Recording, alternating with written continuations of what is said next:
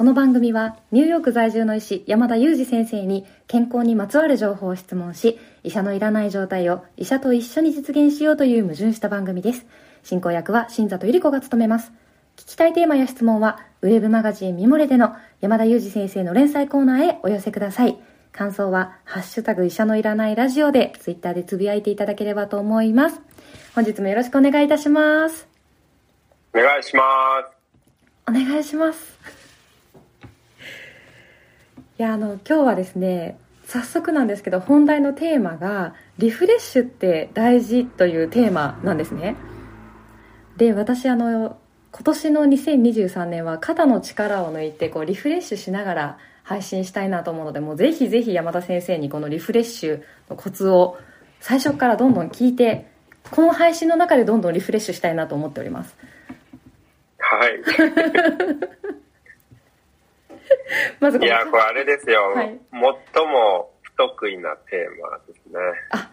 いやそんなことないですよ。先生あの肩の力いつも抜かれてらっしゃるじゃないですか。配信の収録の時も、なので実は、はい。もしかしたら最も得意なテーマかもしれませんよ。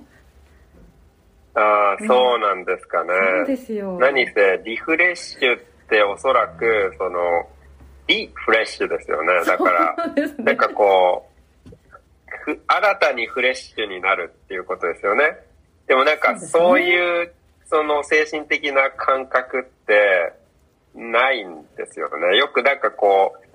リフレッシュに何をしているとか、なんかこう、ストレス解消ってどうしてるんですかってよく聞かれるんですけど、いや、そもそもストレスって感じていないので、ストレスを回復するっていうこと自体しないですし、なんていうかまあ、その、そういう意味で、なんていうか、リフレッシュするっていうタイミングがあまりないと言いますか、よく以前の放送でもお話ししたんですけれども、はい基本的にその、あんまりアクセル全開で走らないので、アクセル半分でずっと走り続けてるような感覚なんですよね。で、疲れない程度にアクセル踏むので、そういう意味でですね、リフレッシュするっていうタイミングはあんまりないんですけれど、なんですかね。そういう意味でちょっとこうあんまり参考になる話がしにくいんじゃないかなと思うんですが、個人的にはやっぱりその無理をしすぎない。そしてやっぱり無理をしてるなとか、ちょっと自分の体、心に負担がかかっているな、過剰になっているなと感じたら、まあぜひ躊躇せず、あの、リフレッシュをする。まあ、それはですね、決してその、なんていうんですかね、時にその、リフレッシュ、まあ、力を抜いたりすることが、まあ、悪とされてしまうこともあるじゃないですか。その、仕事の手をサボってるんじゃないかとか、家事をサボってるんじゃないかとか、まあ、そういうふうに見られがちで、なんかこう、まあ、ともすれば悪いことのように捉えることもあると思うんですけれど、まあ、その無理をして、あの、自分の体や心を壊してしまったら、まあ、それ以上にやっぱり、あの、自分にも周りにも、その悪い影響を及ぼすことに、まあ、結果としてはなってしまうと思うので、まあ、その手前で、やっぱりあんまり躊躇せず、あの、リフレッシュするっていうのは、まあ、大事なんだろうなと思いますね。でも私は普段から無理はしないっていうふうに言っていますので、まあ、そういう意味でストレスを感じるっていうこともなく、まあ私は医師という仕事がとても好きですし、医学の学問の勉強がとても好きなので、大学院も仕事もリフレッシュです。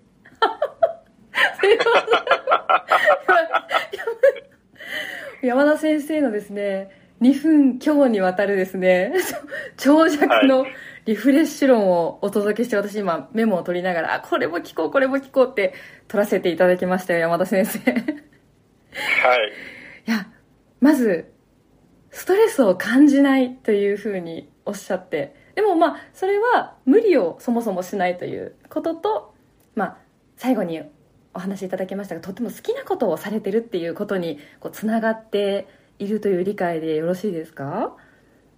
そうですね。おっしゃる通りだと思いますね。やっぱり好きなことを選んできたっっていうことに尽きるんじゃないですかね。あの、ワクワクする方を選んできたっていうことだと思いますね。だから仕事をしていればワクワクしていますし、まあ今ニューヨークに住んでますけど、ニューヨークという街にもワクワクしていますし、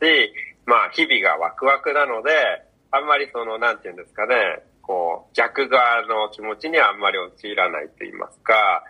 まあそういう意味でなんかこう自分の中で、ちょっとこれは面白くない、つまらない仕事だなと思っても、あの、目をつぶれてしまうと言いますかね。あの、これを自分が選んだ道なんだから、というような感じでですね、あの、あんまりストレスは感じてないですね。なるほど。あの、ね、いろんな、まあ、記事とか、まあ、テレビ、まあ、他の方のおっしゃることを聞いてると、やっぱりそもそもこの仕事がストレスの種になるって方が多くいらっしゃる方こそ、このリフレッシュが必要っていうことなんでしょうかね、やっぱり。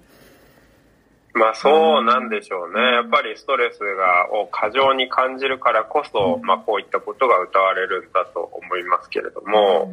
そうですね。なので私自身にはちょっとあんまりない感覚ではあるんですけれども、まあでも大事なことだなとも思いますね。でもなんか、これはもちろんわからないですけど、私が今思って、この先生のお話を伺って思ったことですけれども、やっぱりストレスの根底を取り除くってことが、割と効果的なこうなんて言うんでしょうかね、まあ、ストレスの感じなくする生き方への、まあ、一番こういい道なのかななんて思っちゃいましたね。今お話を伺ってて。なかなか難しいと思うんですけど。確かに、リフレッシュはあくまで対症療法であって、根本的にはやっぱり原因をしっかり、あの、原因にアプローチすることが大事だっていうことですね。医学と一緒ですね。本当そう、それを言ったら、いや、とはいえ今はバンドエイドしか貼れないって方もたくさんいらっしゃると思うので、こう、すべての方にこのね、あの、もともと、もともとワクワクするようなことをこう人生のメインに据え置くっていうのは、もちろん難しいと思うんですけれども、大事なこう選択肢の一つなんじゃないかなって今感じました。確かにそうかもしれないですね。ちなみに、新里さんは、なんかこう、リフレッシュの方法ってこう、決まった方法があるんですか？でも実は私も山田先生の今のお話を伺ってて、リフレッシュというよりは大きなストレスがあった時に、結構限界まで 根本原因を探しに行くことをしていて、で、根本原因をこう取り除くっていうことはやっているんですよ。というなるほどなのでもしかしたら以前お話ししたかもしれないんですけど一度働くのをやめてみたりあのエステに行ってみたりあの歌を習ってみたりこうかえ1 1 1シーズンっていうんですかねにスカートを7枚買うぐらいこうファッションにこう傾倒してみたりとかいろいろリフレッシュをやってみたんですけどやっぱ一番効いたのがストレスの根本原因となるものの取り除きだったんですよね。うん、なるほど、なるほど。そうなんですよ。なので、で今は仕事も楽しくさせていただいていてただこの物理的にやることのタスクが重なったもののリフレッシュ方法はでもおっしゃる通りこうもうその仕事を少なくするとか家事をやらなくするとかこの料理のクオリティを下げていいく自分に許可を出すみたいなところだと思います。なるほど。そうするとやっぱり全然別のことをして切り替えるっていうことではなくて、はい、やっぱり原因になっているものを取り除くっていう方法でアプローチしてるわけですね。おっしゃる通りで、その根本原因に向き合うのが好きですね。なるほど、はい。それってでも一般的に言うリフレッシュとはおそらく違うんですよね。そうだと思うんですけどこれが一番早いと思っちゃうんですよ。おお実感があります。ああでもなんかその感覚はよくわかりますし、うん、なんかその仕事が忙しい時になんか森に行って森林浴をするみたいなことって、まあなんかその一時は気持ちいいかもしれないんですけど、なんかマイナスイオンみたいな感じかもしれないんですけど、すぐまたプラスイオンの世界に戻ってきてしまうわけですもんね。プラスイオンっていいですね。初めて聞きました。そんなものはないんですけどね。はい。はい。そうですね。もう先生がおっしゃるように、こう、一時期そのマイナスイオンの世界に行っても、プラスイオンの世界に戻ってきてしまっては、また蓄積してしまうので、やっぱりこう、抜本的な解決方法っていうのが大事なのかなっていうのが、どうでしょう先生、医者のいらないラジオ的答えになりますかね？いやそうですね。やっぱり丁寧に根本的な原因を見つめてですね、はい、しっかりと原因にアプローチするっていうのが、やっぱりまあ一番こう、良い解決方法に近いとは思いますね。たださっき新里さんがおっしゃっていただいたように、人によってはそもそも根本的な原因は解決しようがないんだっていうこともあるでしょうから、まあ、そういった時にはやっぱりまあ、あの無理がかかったらですね、全く違った方法で、あの、リフレッシュをするっていうことも、まあ、有用なんですよね。まあ、それこそ、その、マイナスイオンを浴びに行く、まあ、ちょっと繰り返し使っちゃってますけど、そういうことが、まあ、必要なタイミングっていうのも、きっとあるんでしょうね。あの、